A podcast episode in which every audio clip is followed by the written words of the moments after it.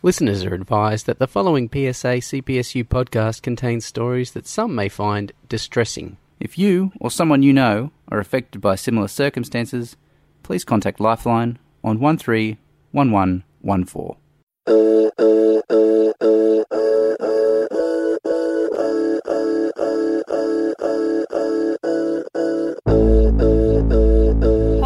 Jess, the chairperson of the Prison Officers Vocational Branch. We have two prison officers that are going to discuss mental health and their role within corrective services and their day to day incidences and how they think that mental health could be better managed in corrective services. This is Jim Minns, Communications Officer with the PSA.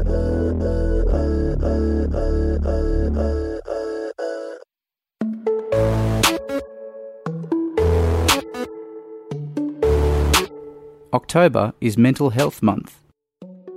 Mental Health Month encourages all of us to think about our mental health and well-being, regardless of whether we may have a lived experience of mental illness or not.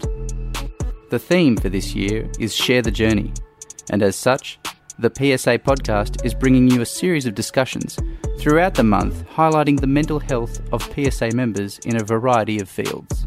Once again, this episode of the podcast will be longer than usual and will often confront difficult scenarios in detail.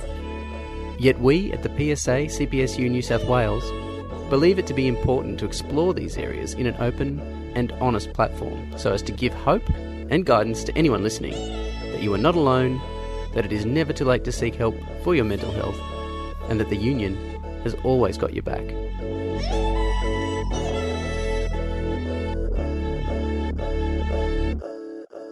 As Nicole has just mentioned, on this episode we're focusing on prison officers in corrective services. And a warning some of the language used contains graphic and violent imagery. Listener discretion is advised. Well, I find the best part of my job, I love the managing of the inmates, putting them into programs, understanding their mental health. They've had traumatic experiences in their life.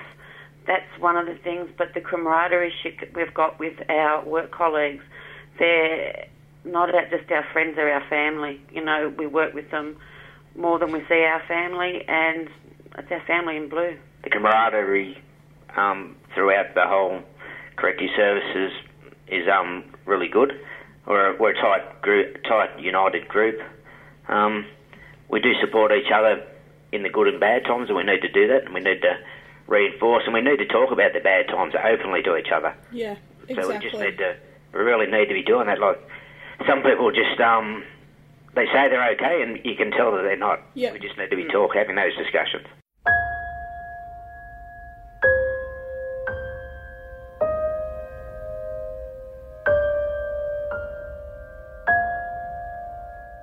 You know, we're walking to a very negative atmosphere. So sometimes that's just challenging. But then you've got the, um, you have incidences at work. Um, there's, um, you might have a, a use of force, and it's um, the staff will suffer mental health PTSD from different in- incidences. We have had an increase in staff assaults. We're dealing with a lot of violence. Uh, and it's affecting the mental health of all the staff. They are just worn out and burnt out.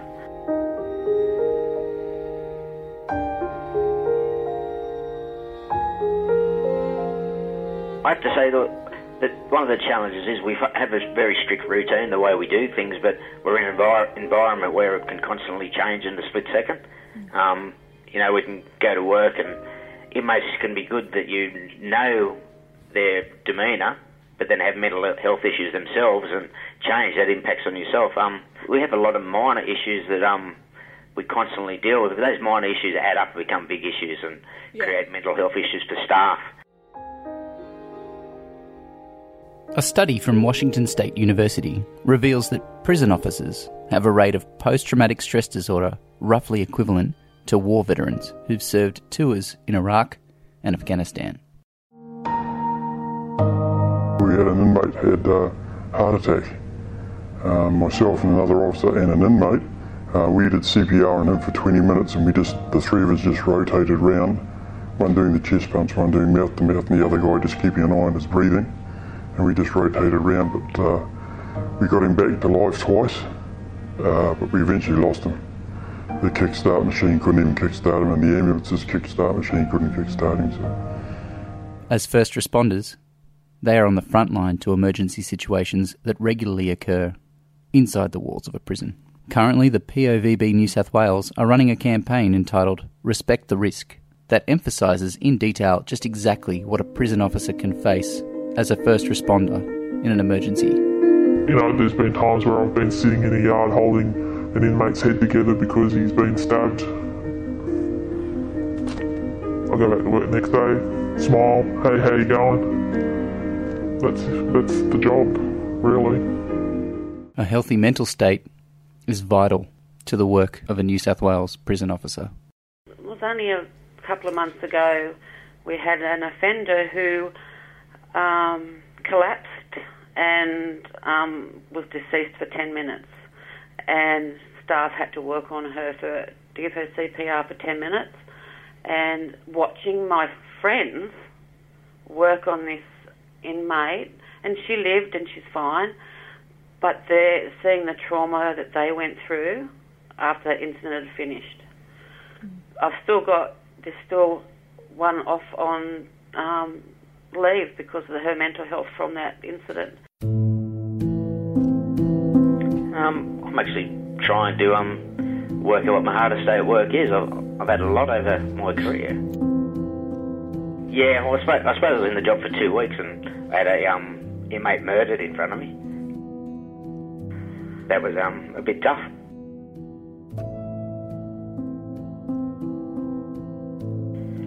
Um, you know what? I sort of, I think I handled it all right because I, I sort of just switched off and, but I had um, dreams about it for a while.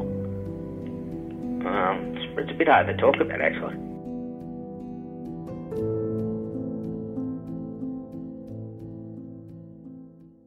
I actually went to the movies Yeah. straight after to take my mind off it. I had to, had to get out and get away to do that. That's how I dealt with it.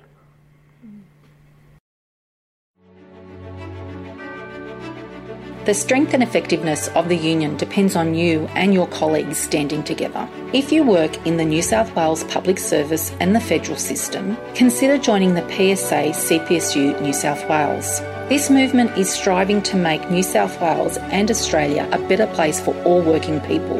United we bargain, divided we beg. Head to psa.asn.au forward slash join. Protect yourself and make a difference. Welcome back to the podcast. For Mental Health Month, the theme is Share the Journey. We continue with our frank and confronting conversations. And what we don't do is actually talk. You know, we go through the process. Okay, who wants trauma counselling? It's just like a tick and flick process. And what I want to see change is these incidences, whether they're minute or not, that we really sit down and start, you know, saying to people, you know, I think you actually need trauma counselling. In some situations, we shouldn't be asking; it just should be, you know, the nor- eh, We Yeah. we should just be calling them in straight away. But the inmates do get the help that they need. Yeah. So I, I was working down in, in a unit where we had chronic self harms, like three or four a night, and I seemed to be there that week. It was exhausting. Mm. And the, the psychiatrists would come in, the psychologists would come in and see if they were all right. And then one of the psychologists walking out and said to me, "Oh, how are you feeling? You know, you've been here every incident." Burst into tears, mm. and I said, "Oh, I thought it was all right until you said that." No one come and asked me if I was all right. No bosses, nothing. And until this psychologist said, "Are you all right?" And then I went, "Oh, no, I'm not," and cried my eyes out. Since the theme for Mental Health Month is Share the Journey, the Black Dog Institute have prepared a mental health toolkit with the following advice.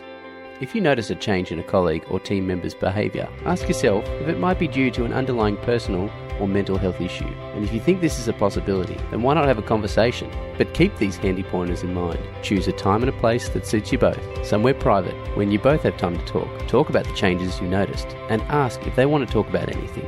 Encourage them to talk, but accept that they might not want to right now. Listen and show that you're listening. Don't jump in with a solution. Find out if they're ready to look for help and if you can help them to do that. And then check in with them after a few days to see how they're going. More information from the Black Dog Institute's mental health toolkit can be found on the Black Dog Institute's website at blackdoginstitute.org.au.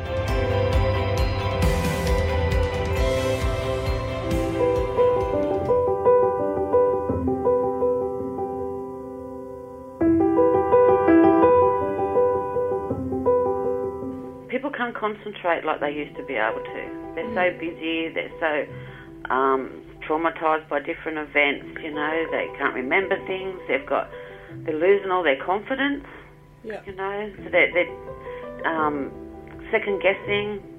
And confidence in a correctional centre is the big is the most important thing that you need. You need to be confident with everything that you losing do. that confidence. yeah. They're losing it.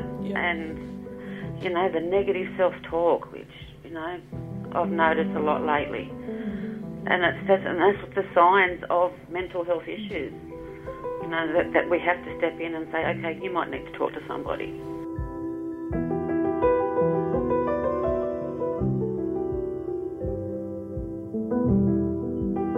KPIs and budgets are not the most important thing in a correctional centre. It is the staff that work in there and the inmates.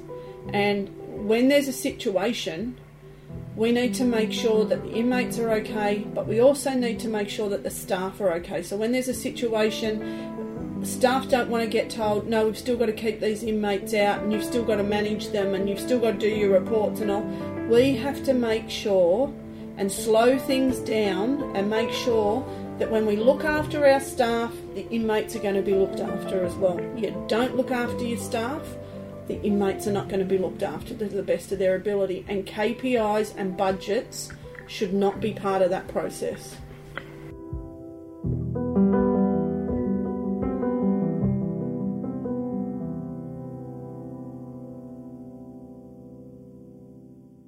if you feel valued in your workplace and if you feel as if you are an important part of the team in decision making in you know in being heard that helps with how you feel about going to work. If you're feeling every day like I'm going to go to work no one's no one asks me what I think no one asks me how I feel. Um, you know it's just on a on a, it's like a, a mouse on a treadmill just doing the same thing and nobody actually and you're just a number. Um, you know it's it's a horrible way to feel. I have noticed since being the chairperson um, I get a phone call maybe once a week or or you know a couple of times a week from someone that says to me I can't even look at I have I've shut the door to my uniforms and I can't even look at them. They make me feel sick. And you know, these are officers that are just so um, that were productive, that were great officers, and now they're they're just a shell of themselves. Now that person sitting at home with a family that doesn't know how to look after him or her, um, and you know, we I cannot say mental health for prison officers is you know, it is on the increase. We're not doing enough, and we can't. We've got to stop talking about it now, and we've got to start doing something.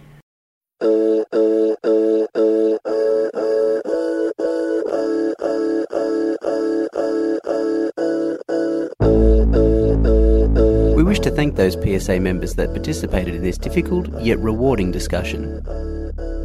Don't forget to get in touch with Lifeline if any of what you have heard here needs to be addressed in your situation on 131114. This is a weekly podcast, and you can subscribe to the PSA CPSU podcast on iTunes, Spotify, Google Podcasts, or wherever you get your podcasts.